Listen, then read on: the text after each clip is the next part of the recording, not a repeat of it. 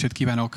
Nagy szeretettel köszöntöm Önöket a Margó Irodalmi Fesztiválon, itt a Könyves Magazin színpadán.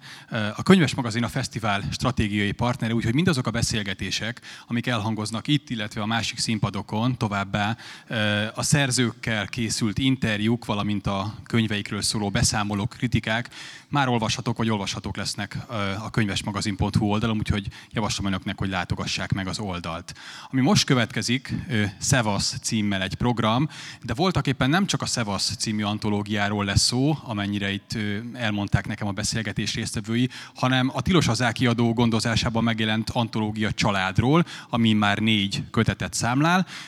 Át is adnám a szót akkor, ebből kettő nél működik a gravitáció teljesen jól. Az egyik a lehetnék bárki, a másik pedig a szívlapát, a, a kezdő. Igen, súlyos kötetek. Szólni fog az is, igen. Szóval nagy szeretettel köszöntöm itt a Könyves Magazin színpadán Péceli Dórát, a kötetek szerkesztőjét, Szakó Zsófiát, a kötet, az egyik kötetnek a szerzőjét, illetve Vincelé Katalint, aki őket fogja kérdezgetni ma este, és akkor át is adom a szót Katalinnak. Köszönjük, hogy itt vannak, önöknek pedig jó szórakozást kívánok. Köszönöm szépen, és akkor most már szór is, és be is bizonyosodott, hogy milyen súlyos köteteket szerkesztettél, kedves Dóra. Akkor nekem már nem is dolgom az, hogy bemutassam, hogy ki kicsoda, és hogy miről is beszélünk. Annyit még hozzátennék, hogy ez a négy antológia az elmúlt öt évben jelent meg, 2017 és 22 között. Ebben a sorrendben szívlapát lehetnék bárki szevasz és tízig aludni. Dóra szerkesztő, Zsófi író, én pedig magyar tanár vagyok. De azt hiszem, hogy mindannyian úgy kezdtük a pályafutásunkat, hogy először olvasók voltunk, és aztán olvasókból lettünk olyanok, akiknek a szakmája valamilyen módon az olvasáshoz kapcsolódik, szerkesztőként, íróként, tanárként. Ami azt gondolom, hogy már eleve három különböző nézőpontot adhat ahhoz, hogy akkor mit is kezdünk azokkal, amiket olvasunk. De most menjünk vissza ártatlan fiatalságunk korába, amikor még naív olvasók voltunk, és nem tudom, hogy van-e emléketek arról, hogy amikor még ilyen ártatlan, naív olvasók voltatok, akkor került-e a kezetekbe antológia, és ha igen, akkor mi volt az, és mi volt hozzá a viszonyotok? Ezt azért kérdezem, mert nekem az első antológia élményem, erről Dórával már beszélgettünk, az teljesen elidegenített a műfajtól. Tehát, hogy amikor megtudtam, ez olyan kiskamasz voltam körülbelül, 11-2 éves, kaptam egy könyvet, és amikor megtudtam, hogy annak az antológia műfaja, akkor azt gondoltam, hogy hát ez irodalom ellenes műfaj. Egymásra pakolva, össze-vissza szövegek. Szívesen elmond, elmondja, mi volt az. Ugye, hadd mondjam el, nem tudom, emlékeztek-e rá, 80-as évek vége, 90-es évek eleje volt egy ilyen sorozat, hogy névnapos antológiák. És akkor nagyon találékonyan megkaptam négyszer egymás után a Katalin című antológiát, ahol a Alexandriai Szent Katalin legendájától kezdve DNS Katón át Heltai Jenő verséig, tényleg azt érzem, hogy össze-vissza van dobálva minden, nem is értettem, hogy mi ez. Mikor negyedik alkalommal kaptam meg, akkor tényleg úgy éreztem magamat, mint a három nővér paródiában Irina, hogy még egy szamovár. Szóval, és akkor ezt gondoltam, hogy hát ez az antológia, ez egy reménytelen műfaj. Aztán picit változott ez, de mélyről indulunk. Mondjuk, bocs, de én nagyon-nagyon kivoltam, hogy ebből nem lesz Dóra, mert akkor még az egy nagyon ritka név volt, és uh, anyukám, meg, anyukám is Katalin volt. Tehát Neki is van Katalin. Jaj, persze, de jó, cserélünk majd. Katalin, Júlia, ez a, a többire nem emlékszem, de én, a, én teljesen oda voltam, hogy hát ez a Dóra név, ez itt most nem fog segíteni, és, és hogy, nem tudom, hogy szóval nem tudom átérezni a, lehet, hogy szerencse, mert hogyha azzal találkoztál volna, akkor most nem ülnénk itt. Igen, mondja. és ráadásul ezek ilyen bársonyban voltak. Jaj, nagyon, bocs, és ilyen cirádás, szóval arany, azért... minden, minden, ami csak a szépséget növelheti. Én, én nagyon szeretek nosztalgiázni, szóval nekem ez nagyon tetszik. És volt olyan Katalin ismerősöd, akinek tovább tudtad ajándékozni? Ennyire gonosz nem vagyok. Na, nektek hát ha az, nekem azért van jó élményem is, csak azt meg nem antológiaként olvastam, az, ami a szívedet nyomja, svéd gyerekversek és az, azt meg egybeolvastam oda-vissza a verseket, és nem tűnt föl, hogy különböző szerzőktől vannak ott a versek. Na, de ennyit akkor az én sötét múltamról. Nektek van-e ilyen antológiás élményetek? Én kezdem én akkor. Én eléggé más háttérrel rendelkezem szerintem.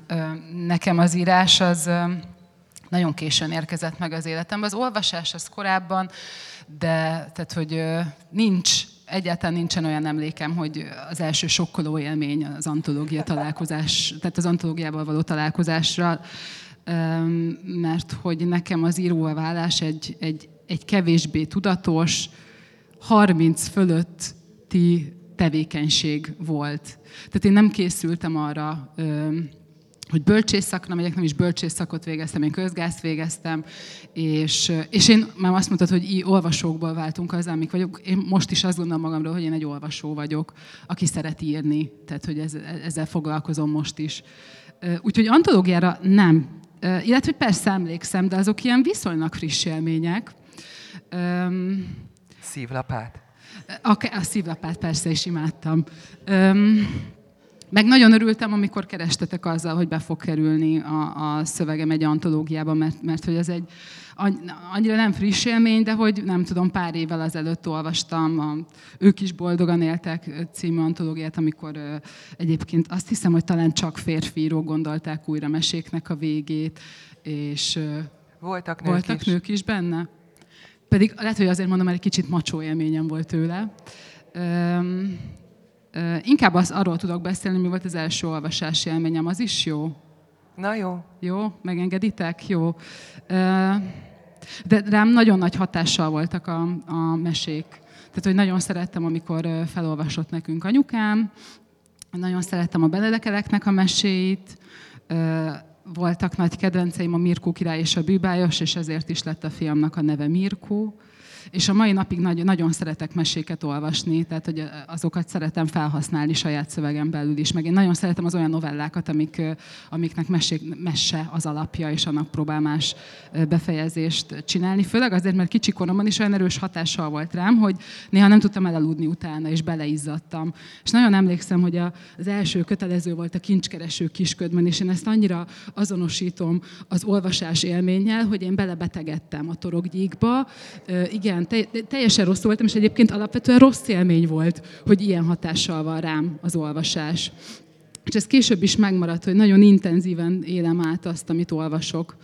És egy antológiában egyébként nekem az egyszerre tetszik, de egyszerre megterhelő, hogy annyiféle élethelyzetbe látok bele, amiket ráadásul össze is kapcsol valami tematika a szövegen belül. Tehát például, amikor a, a Tízig aludni című könyvet olvastam, akkor az még jó volt, mert úgy tudtam olvasni, hogy kismamaként tudok arra fókuszálni, hogy az egyik helyzetből a másikba csöppenjek. De egyébként, tehát nekem továbbra is nehéz az antológia műfaj. Nagyon, nagyon oda kell figyelnem rá. És egy, egy regénybe könnyebb beletemetkeznem. Tehát könnyebb, lassabban építkezik, és talán én nyugodtabban tudok akkor aludni. Tehát egy, egy novellában annyira sűrű a szöveg, annyira sok minden történik, hogy, hogy ez erős hatással van rám. Szóval nekem én a hatást emelném ki, hogy ez, ez marad meg belőle. Nekem is volt egy ilyen problémám, még nem befejezem a terápiás részt. Nem, majd lesz még terápiás rész, csak az már más lesz. Hogy az is volt, hogy amikor olvasok egy könyvet, akkor egy történetet szeretnék olvasni, amiben bele lehet merülni, ami izgalmas, meg elveszek benne, és így folytatólagosan megyek, és akkor, akkor egy kicsit olvasok, meg megint egy kicsit. Na, de hát itt az a kérdés, hogy milyen szövegek kerülnek bele abba a kötetbe. Dóra, nem úszod meg te sem gyerekkori, naív, ártatlan olvasó antológia. Benedekelek neve már elhangzott, úgyhogy hozzá tudnék első körben kapcsolódni mert neki volt egy olyan ö, sorozata, ami az egy, a két címre emlékszem, de azt hiszem három volt. Ezüst mesekönyv, meg arany mesekönyv. És ö, nincsenek már meg sajnos ezek a könyvek, és nem is találtam meg, de azt tudom, hogy ebben olyan mesék voltak, amikkel én addig nem találkoztam, mert az volt az alcíme, de e, ezt is már csak utólag ért, olvastam, hogy, hogy a világirodalom legszebb meséi tulajdonképpen, ami azt jelentette, hogy a, a, például a keleti mesék is belekerültek, és nekem az volt az első találkozásom az addig megismert magyar népmesékkel, vagy, vagy azoknak a gyűjteményekkel, hogy, hogy van másféle mese, ami, ami nagyon máshonnan jön, és, fogalmam se volt még az ezer egy éjszakáról, meg semmi ilyesmiről, de, de hogy azt nagyon éreztem, hogy ezek a könyvek már, már a színeikkel is valami mást hoznak be, és a, és a borítójuk is visszaadta ezt. Ez volt az első, ami, ami meg az összes mesegyűjtemény, mert végül is az I. és Gyula 77 magyar népmeséje is egyfajta, egyfajta gyűjtemény volt és bár mennyire furcsa, ilyen szempontból mindenhez hozzá lehetett férni. És ugye mondják is, hogy, az, hogy a rendszernek ugye az volt a menekülési útvonala sokszor, hogy gyerekkönyveket írhattak azok, akik egyébként más nem írhattak, antológiákat lehetett szerkeszteni, de, de akkor persze még nem, azt értettem, hogy ezt nem mindegy ember írta, mert ugye még akkor azért viszonylag gyerekcipőben jártam, vagy nem tudom, de hogy engem ez nem zavart, mert, mert én egyébként nagyon nehezen tettem le egy regényt. És, és egyszerűen már akkor elkezdődött ez az éjszakai olvasás, vagy amikor lehetett, és a novellákban az volt a jó, hogy, hogy ott volt egy ilyen nagyon jó éles végük, mert ugye akkor is egy csomó fejezet úgy, úgy fejeződött, hogy még olvasnád, még olvasnád, és a novellának meg, meg volt egy lezárása, és ezt, ezt én nagyon szerettem, és hát utána meg nálunk megvoltak a körképek, meg megvoltak a szép versek, és, és onnantól meg az antológia az egy ilyen nagyon otthonos helyszíne lett a, a, az én olva, olvasmányaimnak, és, és mind, anyukám minden évben elment és megvette gyöngyösön is ezeket az antológiákat, úgyhogy én ezekhez teljesen hozzáfértem és olvastam, és, és nézegettem a fotóit a, a szerzőknek, hogy egy csomó mindenkit onnan ismertem. És aztán utána pedig itt van a négy szerelem gyereked, ahogy nevezted őket, és ez a négy könyv, ez tulajdonképpen egy újabb termék, vagy egy újabb csomag. Milyen lehetőséget láttál az antológiában, amikor 2017-ben, vagy gondolom már előtte elkezdtél foglalkozni a szívlapáttal? Az ötlet az, az rögtön a tilos az elején megvolt. Ezt a, a többiekkel, a, a, a, akik akkor még viszonylag kevesen voltunk a kiadó legbelső berkeiben, rögtön mondtuk, hogy majd egyszer majd csinálunk egy ilyet. Hogy ez pontosan mit fog jelenteni, azt, azt nem, nem volt eldöntve, hogy mi az, hogy kortás, uh, antoló, kortás versantológia, uh, az, az nem, nem volt kikerekedve, és amikor de abban megegyeztünk, hogy ezt akkor lesz érdemes elindítani, ha már, ha már van egy tilos az könyvek kiadó, és, és nem a semmi belőjük bele. És egyáltalán nem gondoltuk akkor, hogy ebből sorozat lesz, hanem hogy csinálunk egy, egy versgyűjteményt kamaszoknak, ami aztán végül az lett, hogy, hogy az ő támogatásukkal hát egy olyan év alatt, ha nem több született meg ennek a koncepciója, az, hogy milyen ciklusok lesznek benne, hogy hány vers lesz benne, ami nekem nagyon kevésnek tűnt először ez a 150, de aztán egy szép napon meg kellett egyezni abban, hogy megkülönben még mindig készülne ez a könyv. Öt év alatt mennyire lettél bátrabb, mint antológia szerkesztő, vagy változott-e a szerkesztői attitűdöd? Azt látom, hogy azt érzem inkább, hogy, hogy sokkal bátrabb vagyok legalábbis a tízig aludninál, de már a szavasznál is, de már a lehetnék bárkinál is. Tehát, hogy, hogy ott, ott még, ugye, hogyha nem lett volna ekkora sikere a szívlapátnak, akkor, akkor egyrészt valószínűleg nem született volna meg a többi. Másrészt ugye azt kellett, elhitettem az olvasókkal, hogy én tudom, hogy mit szeretnek majd olvasni a kamaszok. És ugye ezt iszonyú nehéz alátámasztani, hogy én majd fogom tudni, vagy van róla egy olyan tudásom, ami, amit el lehet esetleg mondani, vagy, vagy tovább lehet adni, vagy látszik a válogatáson.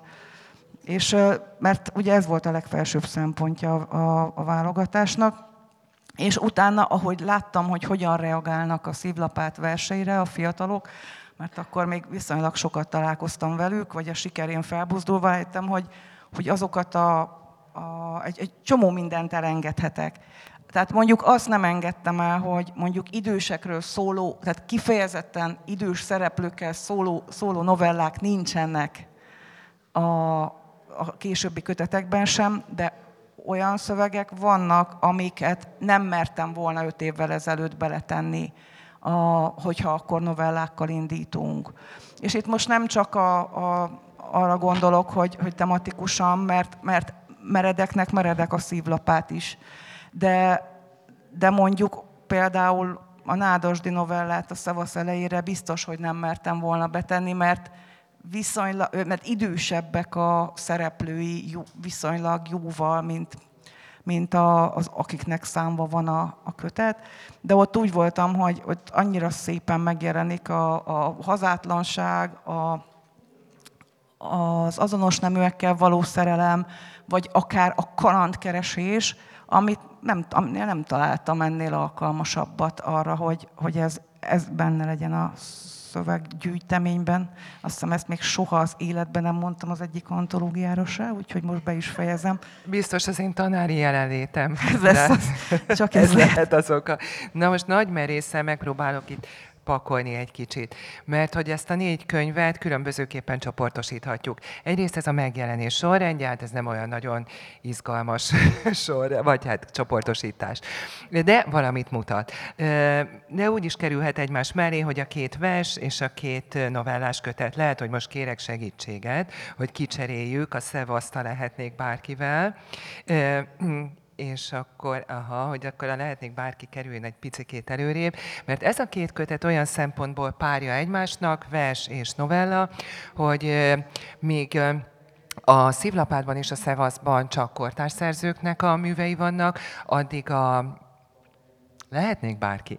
És a tízig aludni pedig Dóra által kortalannak nevezett klasszikusokat, és kortárs szerzőknek a műveit is tartalmazza, és akkor most a négyből muszáj valamire kicsit jobban ö, fókuszálnunk, hogy összeszedettebb legyen a beszélgetés. Erről a párosról lesz inkább szó, és azért is, mert hogy Zsófi novellája a Tízig aludniban szerepel. A koncepciója a két kötetnek olyan szempontból hasonló, azzal együtt, hogy kortás és kortalan szövegek együtt vannak mindkét kötetben, hogy a, lehetnék bárki versei ben, vagy verseit a szerzőjük 30 éves kora előtt írta, a Tízig aludniban szereplő novelláknak a szerzői pedig nem voltak még 35 évesek, amikor a kötetbe bekerült novellájukat írták. Van egy ilyen állítás, hogy a prózára meg kell érni. Mit jelent ez a mondat, és ti egyetértetek-e ezzel? Zsófi? Én sose tudnék megírni, megérni a versre, írásra, értem. Nem tudom, én amikor a kötetet olvastam, akkor egyébként meglepődtem, hogy, hogy milyen kemény szövegek vannak benne. És beugrott, hogy, mert hogy mondtad, hogy idősekről szóló szöveget nem akartál beletenni, hogy van benne egy a Haraganita szövege, amiben van egy elég, elég terhe, megterhelt unoka, nagymama és szülő viszony, az is, az is elég, elég kemény volt. És gondolkodtam, hogy adadjam a 13 éves unoka hugomnak a kezébe. És oda fogom egyébként adni, de hogy, de hogy, tehát, hogy dolgozz fel olyan témákat, ami, aminek én örülök, hogy erről lehet beszélni tinédzsereknek. Amikor múltkor bementem egyébként pont a Pagonyba, és körülnéztem, akkor azon lepődtem meg, hogy, hogy mennyire szabadon lehet beszélni egy csomó olyan témáról, amiről én mondjuk nem mertem volna tínédzser koromban, és hogy ez milyen jó. És, és hogy ebben is sok ilyen szöveg van. Bocsánat, most elkalandoztam, mi is volt. Ja, hogy meg kell érni a prózára. Igen. Én az én szövegemet meglepődtem, olyan régen olvastam, tök jól szórakoztam rajta, de hogy az, az egyik könnyedebb szövegek közé sorolnám és azon gondolkodtam, hogy mit érnék át rajta, vagy mit csinálnék máshogy benne. Szóval szerintem folyamatosan lehet érni a prózában. Nem írnék át egyébként semmit, mert az volt az akkori tudásom, de, de hát az érés az egy hosszú-hosszú folyamat. Azt nem tudom, hogy, hogy hogy a prózára vagy a regényre meg kell leérni. Én pont ezen gondolkodtam, hogy nekem novellát írni azért nehezebb. Nem vagyok egy regényíró, szóval ez elég nagy képű volt, hogy ezt mondom, de hogy, hogy annyira, annyira sűrítve kell elmondani, és olyan, annyira meg kell húzni a mondatokat, és annyira tudnod kell azt, hogy, hogy mi az eleje, és, és annyira, nem tudom, nekem sokszor ilyen pofonvágásszerű volt egy-egy novellának a vége, hogy, hogy ez egy borzasztó nehéz műfaj, úgyhogy erre biztos, hogy meg kell érni. Most érzékelek egy olyat egyébként, és nekem is egy ugrás volt, hogy az első könyvem egy novella füzér volt, és a második könyvem lett egy kisregény, hogy ez olyan, mintha ez egy fejlődés lenne, hogy ez regény, holott szerint számomra a novellistáknak a munkája az, az borzalmasan nehéz. Tehát egy regényben vannak felépített karaktereid, akiket fel tudsz használni később is, míg egy novellában mindig újból kell építkezni. Dóra?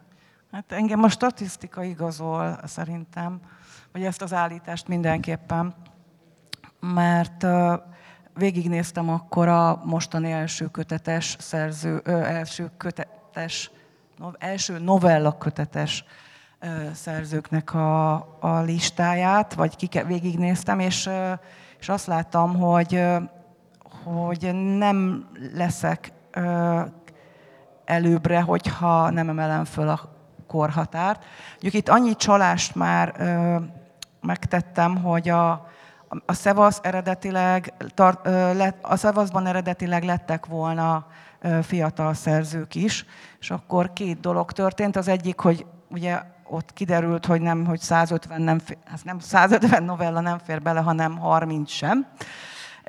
És akkor marad 25 szerző. Na most egy kortás magyar prózából 25 szerző az egy csippentésnek tűnik, és, az, és akkor felhívtam Kovács Esztit, a főszerkesztőt, hogy én kihagynám 35 év alattiakat, ami egyébként nekem is egy sok volt, mert gyakorlatilag már kész volt az előző verzió. Vagy szóval nem volt kész, de meg volt csinálva a merítések merítésének a merítése, vagyis egyre szűkülő. De és hogyha akkor tudtam, hogyha kiveszem a, azt, aki 35 év alatti, akkor hát nyilván, ha előről nem is kell kezdeni, de azért egy kicsit igen. És, és ebbe a, a szavazban már eleve nem is kerültek be. Ellentétben a szívlapátban, ahol a legfiatalabbak is voltak, oda, oda egyáltalán nem került be senki 35 év alatti, viszont így nagyon nagy ö, szabadságom volt abban, hogy a fiatalok ö, teret hódíthassanak a tízig aludniban, plusz hát egy kicsit kiszorítja, kiszorították őket a klasszikusok, de mivel annyira szerették sokan, ha lehetnék bárkinek a koncepcióját, ezért, ezért ettől, ettől nem akartam, erről nem szerettem volna lemondani. És, és amik, akiket ismerek, és mondjuk nincsenek benne, de írnak prózát, egyébként többnyire költők, ő nekik vagy nem is született annyi szövegük, hogy abból érdemes lett volna válogatni, mit tudom, a Locker Dávidnak, és az Ádám Szilamér, aki belekerült, ő rá, úgy találtam rá, hogy, hogy ő, az, ez, a, ez a novellája, ez egy díjnyertes novella volt. És ezért kiviláglott a, abból, a, abból az egyébként szintén tömegből, és akkor olyankor, ha valakinek nincs kötete, és kapott valamilyen díjat, akkor elkezdtem olvasni a, a többi szövegét, és hát joggal kapott díjat ez a novella, ami, ami, ami belekerült, és ő az egyik, aki kötet nélkül ö, került bele nagyon fiatalon ebbe az antológiába, de a legtöbben azok, azok közelebb vannak a 35-höz, mint a 30-hoz. És egyébként a merítést azt hogy csináltad? Csak mondtad, hogy kutattál, meg hogy a köteteket olvastad, meg hogy, hogy találtál meg valakit, akinek nincsen kötete, de egyébként hogy kezdted el? Folyó, folyóiratok. Tehát vannak kedvenc folyóiratom, ezek többnyire fenn vannak a neten, azokkal voltam bajba, amik nincsenek.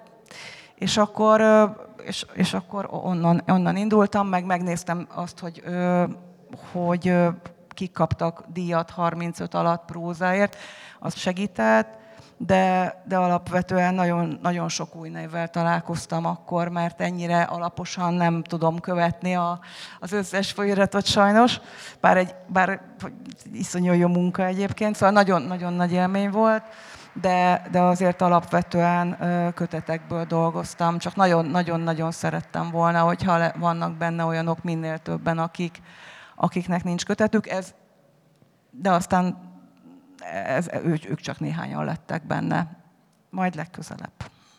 Szóval kész szövegekkel vagy hozott anyagból dolgoztál, és amúgy te irodalmi szerkesztő vagy, és nem éreztél-e kísértést, amikor egy klasszikus szerzőnek a szövegét beválasztottad. Te ezt többször elmondtad több interjúban, hogy nem feltétlenül remek műveket. Tehát nem azt, amire van a konszenzus, hogy na ez remek mű.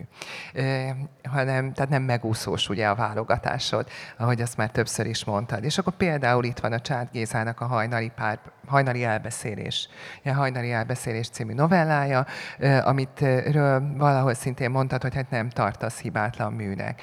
Nem játszottál el a gondolattal, hogy így te Géza, nagyon jó az ötlet, nagyon tetszik, de beszéljünk róla egy kicsit.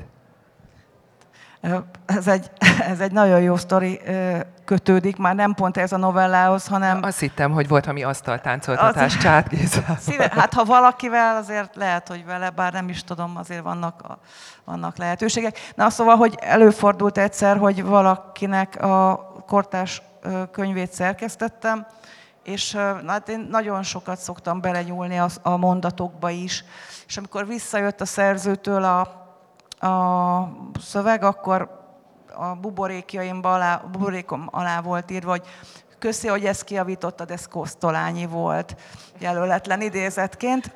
Szóval megy ez nekem, csak tehát, hogyha Kosztolányt is simántam szerkeszteni, csátot is teljesen mindegy. Nagyon szívesen elbeszélgettem volna erről a novellával, Gézával, de, de azt hiszem nem tudtam volna meggyőzni, és mikor újraolvastam a megjelenés után pont ezt a szöveget, és ugye nekem a kerettörténettel van különösen problémám, a, a, de aztán rájöttem, hogy Azért az, hogy egy bordéházban játszódik ez a, ez a megrendítő történet, az, azzal azért mégse tudnék annyira vitatkozni. Tehát, hogy ez, ez, ez akkora poén, hogy, hogy elkezdődik egy, egy történet a kerete egy bordéházban, és aztán egy, egy személyes tragédia bontakozik ki belőle, és gyakorlatilag a mai, mai világban ezt nem lehetne szerintem betenni egy bordéházba, mert annyira megváltozott ennek az egésznek a kultúrája.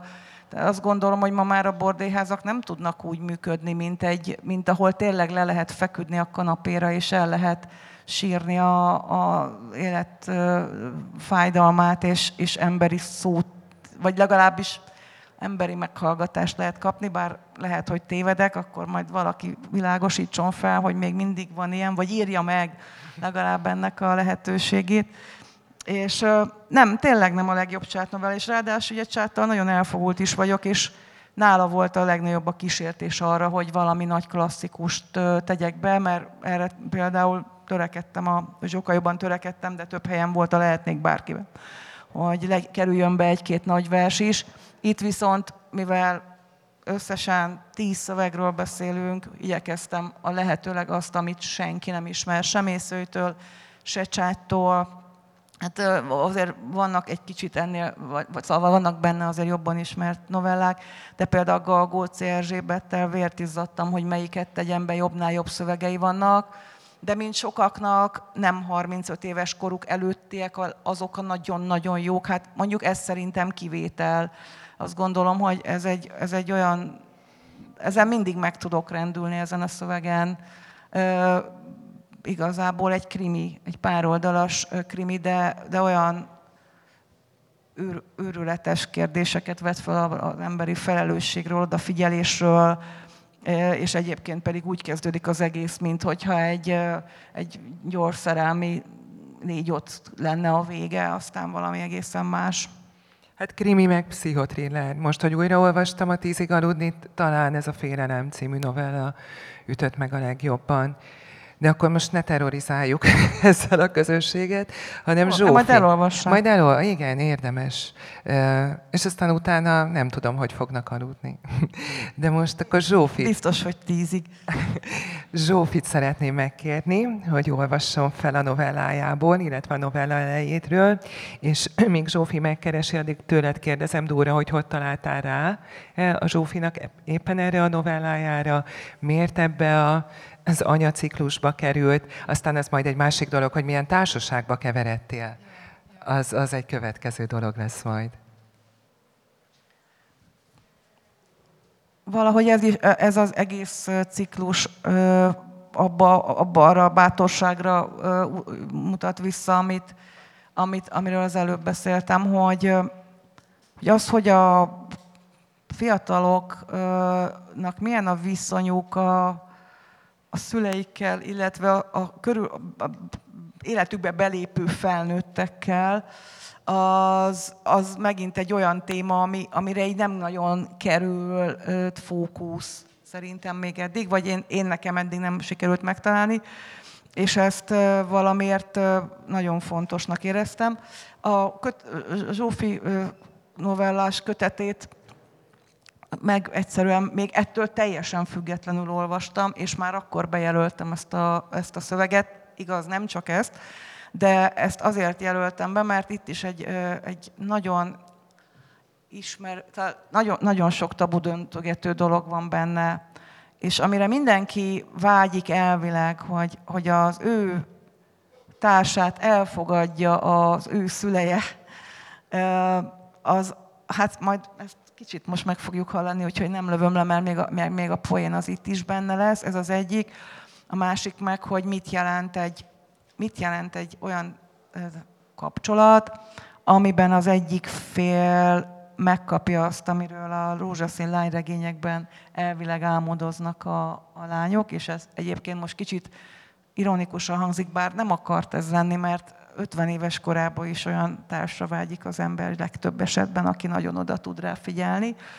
És hogy, ez a, és hogy az odafigyelni tudás is tud terhes lenni. Szóval ezek már olyan olyan árnyalatai ennek a, ennek a kérdésnek, ami nyilván egyébként is, ugye ezért örültem, amikor a szívlapátnak a úgynevezett felnőttek körében is sikere volt, mert hogyha meg, ha összeraknék a felnőtteknek szólót, akkor lehet, hogy ezt abba is beletenném, ezt a, ezt, ezt a novellát, és ezért emelődött ki ebből a köte, az ő kötetéből a, van nagy péntek. Barátom, Barátom anyósa. Barátom nagy pénteken nem illik kertészkedni. Nagy pénteken nem illik kertészkedni című szkolárat kiadta kötetből. A, kezdem, Kezd. majd, majd még mondok valamit, de most akkor elkezdem. A barátom anyósa. Apróért indultam az őrszolgálat felé, de előtte gondosan ellenőriztem a beosztást, hogy tudjam, hol találom őt, Rafaelét. Aznap az Audioguide kalitkában dolgozott, már elképzeltem, amint ott ül, azzal a gyönyörű arcélével és nyílt, okos tekintetével, és tudtam, megint ugyanaz történik majd, mint azokban a napokban, amikor a közelembe került.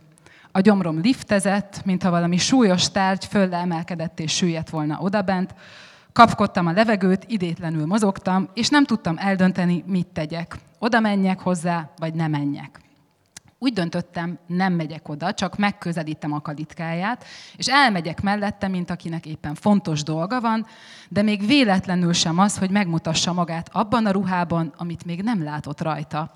De amikor odaértem és elmentem mellette, lehajolt valamiért, és nem vett, nem vett észre.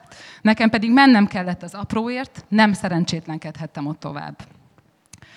Valami 30-as pánik lehetett ez, kapunyítási pánik, ezt olvastam az újságban, állítólag így nevezik az ilyesmit, ezt a nevetséges körülményt, hogy 30 évesen egy 22 éves egyetemista munkatársba vagyok szerelmes a konténerben. Szerelmes persze nem voltam, csak izzadtam és remektem, ha megláttam, mint a gimnáziumban, amikor Daniba voltam szerelmes, pedig belé sem voltam szerelmes, hiszen volt nekem aztán más szerelmem, akihez hűséges voltam, ahogy Milánóban is volt az olasz barátom, az én csodálatos olasz barátom, aki aznap este is értem jött, megírta ez a nagyszerű ember, hogy értem jön majd, és azt írta, azért jön értem, hogy ne kelljen villamosoznom, mert ő nem akarja, hogy villamosozzak, vagy sétáljak, pedig én, hiába mondtam el aznap is, szeretek villamosozni, és szeretek sétálni, és szeretek egyedül lenni.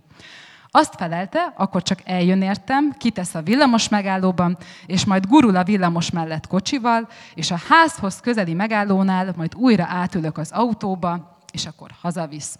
Mondta viccelődve és kedvesen az én csodálatos, és vicces, és kedves, és türelmes olasz barátom, mert nem értette, hogy nem kell értem jönnie, nem kell hazavinnie, nem kell, nem kell. Amikor édesanyám nálunk töltött pár napot a barátnőivel, azt hittem, megőrülök. Mióta Milánóban éltem, az otthoniakkal való kapcsolattartásom a Skype hívásokra, az unalomig ismert kérdésekre és válaszokra korlátozódott. Hogy vagyok, mit csinálok, milyen a munka, mikor váltok másra, és a legfontosabb, hogy van az én drága, drága, egyetlen, csodálatos olasz barátom, de még, még, mielőtt válaszolhattam volna, az én drága, egyetlen, csodálatos olasz barátom beúszott a képbe, és akkor édesanyám sikított, a nevét kiabálta, és szinte önkívületben a képernyő elé hívta. A barátom pedig jött. Boldogan jött a csillogó szemével, hogy csupa szeretettől eltelve köszöntsék egymást, és miközben ott csicseregtek, úgy éreztem, a számítógép, a hangfal, a monitor mindjárt elolvad, nézték egymást hosszasan, aztán anyám mondott valamit magyarul, amit a barátom nem értett, és akkor fordítottam. Majd a barátom válaszolt, és azt is lefordítottam. Egészen addig, míg egyszerre nem kezdtek el beszélni, és akkor felálltam, és elmentem pisilni. A vécéről pedig hallottam, ahogy az édesanyám magyarul, a barátom pedig olaszul kiabálja, hova mentem, miért hagytam őket ott, és akkor siethettem visszafordítani azt a rendkívül érdekes beszélgetést. A beszélgetés után édesanyám és a barátom emotion ikonokat küldözgettek egymásnak mindenféle csetablakokban, szívecskéket, nevetgélő és jóságosan mosolygó fejecskéket, mert anyámnak annyira jó.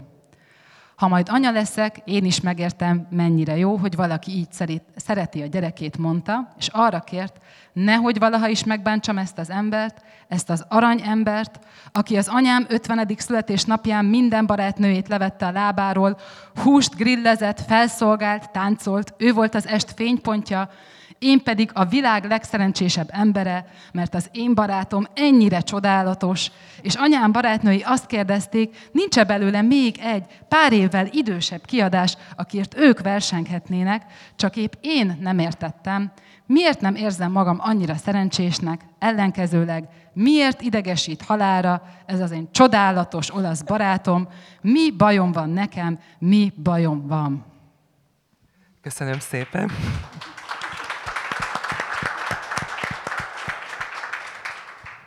És mondtad, hogy valamit szeretnél mondani még? Ja, csak, csak hogy a Dóra mondta, hogy tehát hogy olyan megtisztelő, hogy azt mondod, hogy milyen bátor ez, örülök neki, hogy nagyon, nekem nagyon tetszett a társaság, mert te meg azt mondtad, hogy milyen társaságba keveredtem. Egyébként, mikor mondtam, hogy vállalok felolvasást, akkor hadd mondjam el, én a Moeskó Péter Pótbúcsú című ö, novelláját akartam felolvasni, mert nagyon szeretem, annyira kedves, annyira aranyos alaphelyzet, hogy egy kisfiú betegség miatt nem mehet el a bucsuba, és nem lövöm le, hogy mi a vége, de borzasztó szerethető.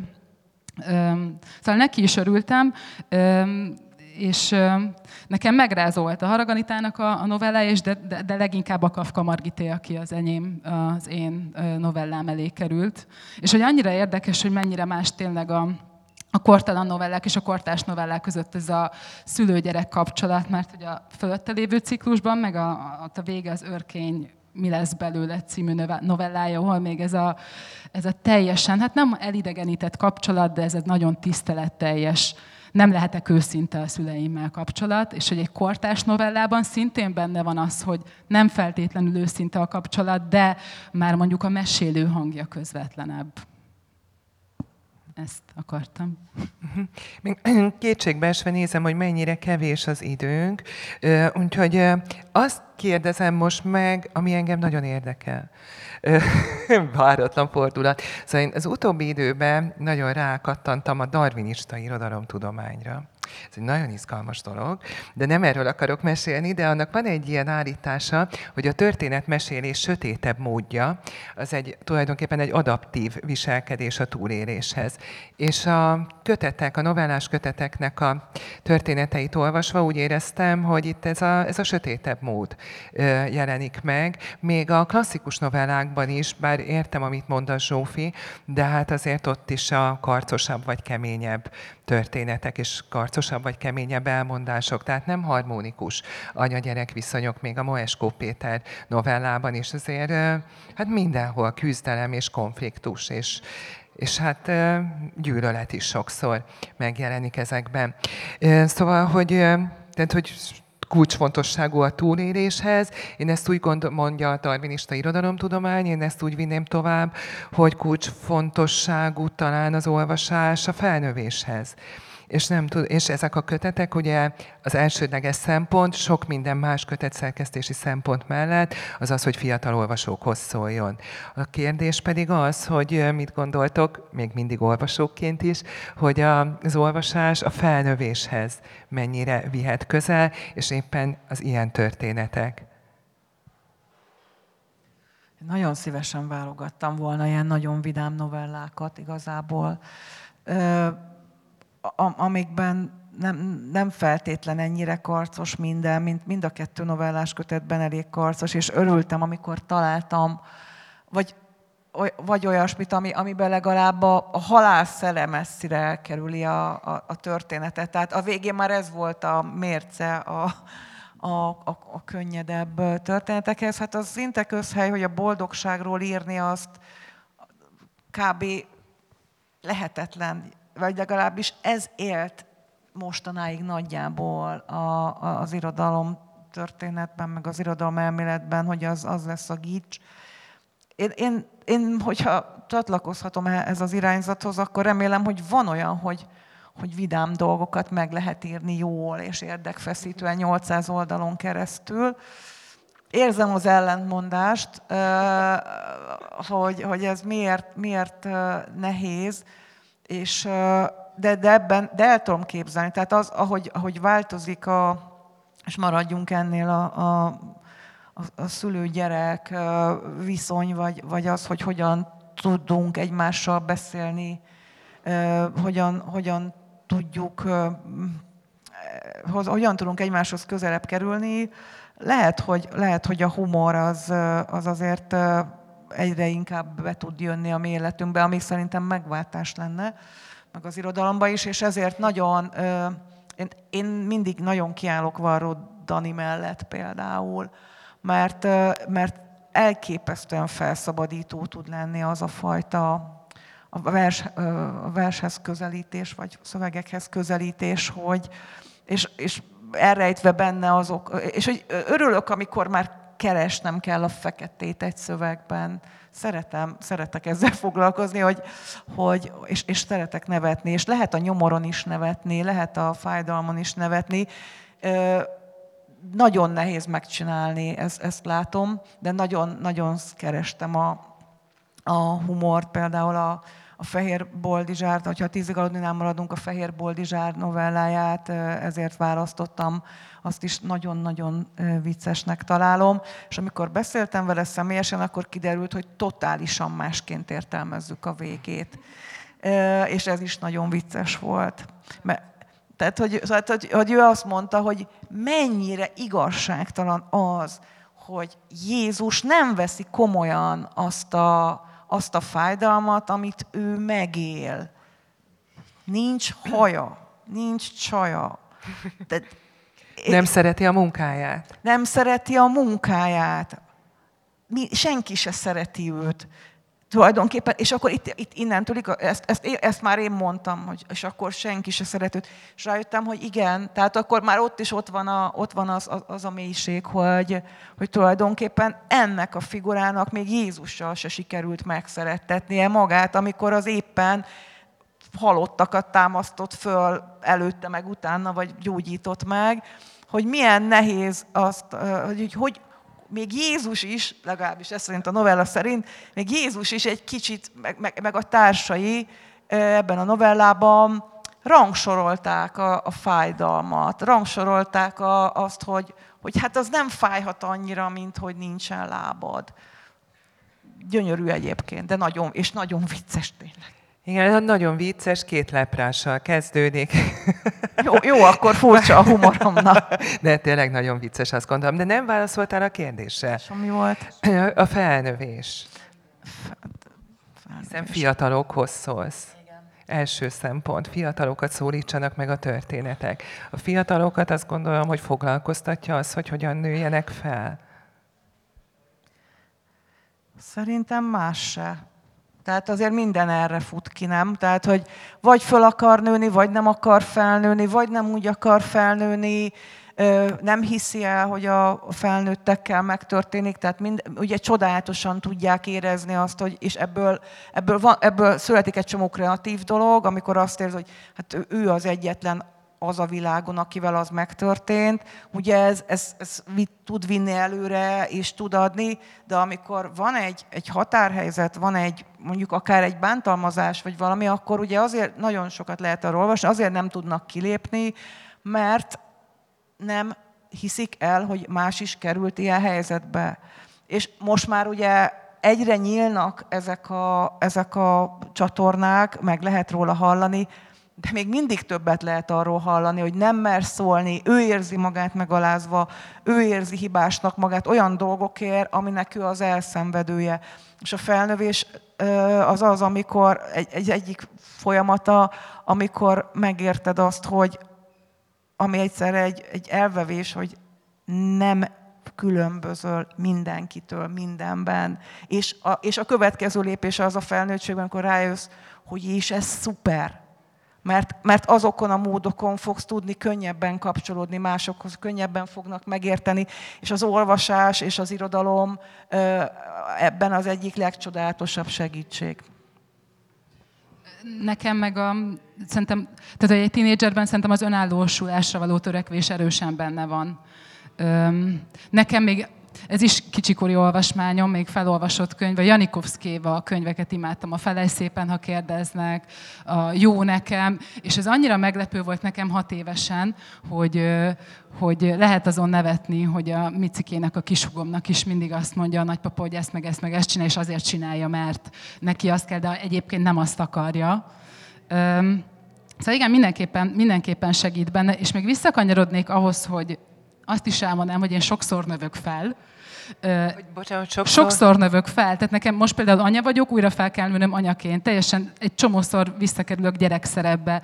Oltásra viszem a gyerekemet, sorba kell állni, és hogy most az ő érdekeiért is ki kell állnom, és és ebben is segít, hogyha látom, hogy ez mással is megtörténik. Most egyre több ilyen anyasággal kapcsolatos szöveg is van. Szóval persze, hogy segít.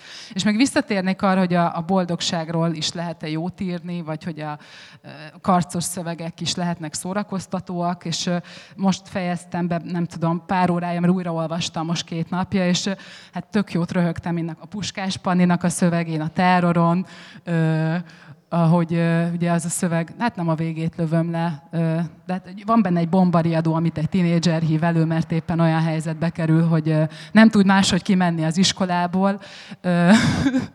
Legalábbis ezt gondolja szegény ugye a társadalmi elvárások miatt.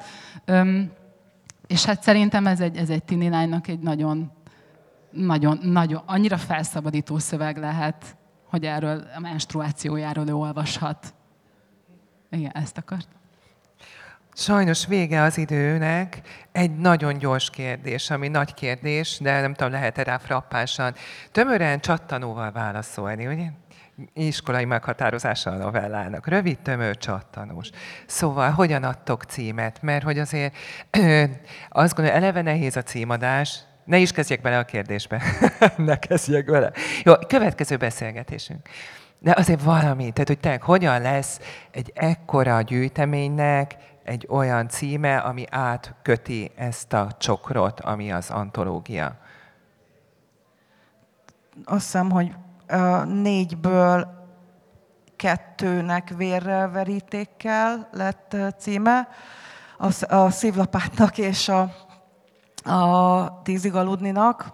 A másik kettőnek meg konkrétan elsőre. Szóval azt hiszem ennél frappánsabbat nem tudok mondani, hogy, hogy a, a Tízig aludninak körülbelül 40 címverziója volt, a szívlapátnak az utolsó pillanatban lett címe, köszönhetően annak, hogy végigolvastam újra az összes belekerülő vers címét, és akkor viszont már csak a Parti Nagy Lajos engedélye kellett.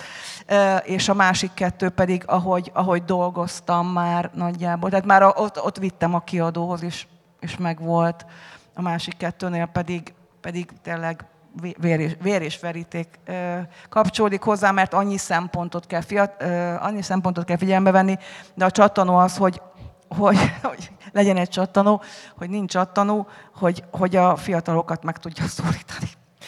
Csodálatos, köszönöm. És nem beszéltünk még sok mindenről, például az illusztrációkról, az, hogy a különböző köteteknek a különböző ciklusai hogyan szerveződtek. De azt gondolom, hogy ennek a csomagnak a kapcsán még sok beszélgetést kellene És szervezni. ezeket tervezzük is, úgyhogy szerintem ősztől remélem összeáll, és akkor mindenféle szempontból újra beszélünk erről a négy kötetről. Sok, sok helyen, sokféleképpen ez a tervünk. Jó, nagyon szépen köszönöm Zsófinak, Dórának és a közönségnek.